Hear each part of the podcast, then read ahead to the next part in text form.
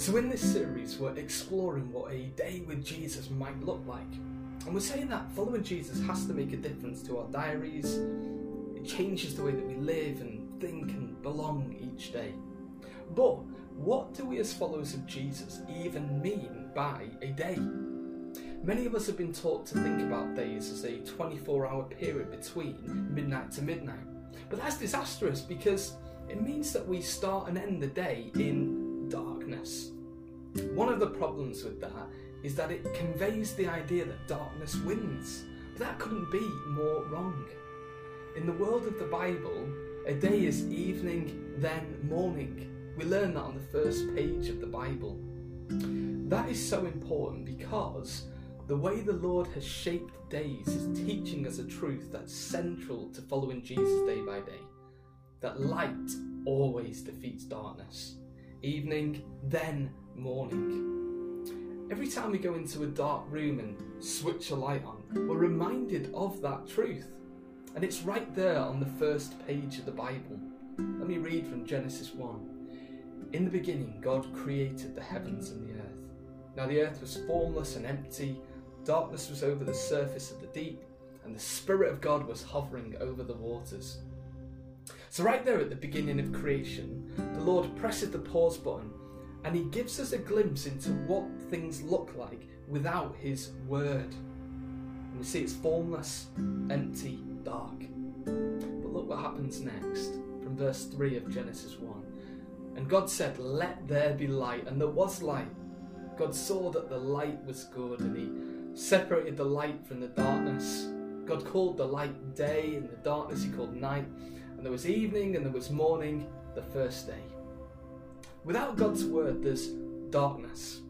But when God speaks, He brings forth His light, and suddenly this world of life, order, meaning, creativity, adventure, tastiness, beauty is brought about. Now, it's worth doing a little study on the themes of darkness and light in the Bible. But Jesus sums it up best when he simply says, I am the light of the world. Whoever follows of me, me will never walk in darkness, but will have the light of life. He says that in John 8, verse 12. Jesus is the Word of God. Without him, everything's dark and meaningless and empty. But with him, there is life, meaning, adventure, hope. He is the light of the world, the one who deals with and drives away darkness. He does that once and for all when he entered into our darkness upon the cross. And you may remember that when he was dying, the world went dark in the middle of the day. Perhaps it looked to some as if darkness won. But on the third day at sunrise, he rose again to begin a new day, a new humanity.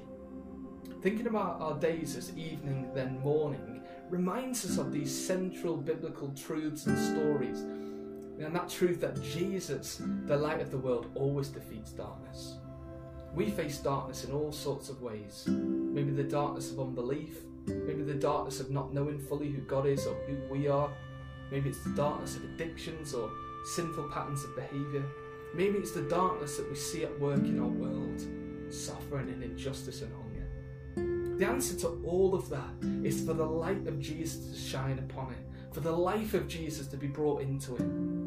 The Bible says, For God, who said, Let light shine out of darkness, made his light to shine in our hearts, to give us the light of the knowledge of God's glory displayed in the face of Christ. That means that we, we need to think about how we're flooding ourselves and our world with the gospel of Jesus all day, every day. And we'll think about how we do that in future reflections. But for now, we live in a time where we see this darkness all around us. But even now, we are a people of the day, a people of the light, as Romans 13 teaches us. We're to cast off the deeds of darkness and put on the armour of light. And our hope as followers of Jesus is that there is a time coming when night will be no more, as Revelation 22 5 says. When Jesus returns and brings a new creation, we will live in the daytime forever. And that light of Jesus will be uninterrupted forever.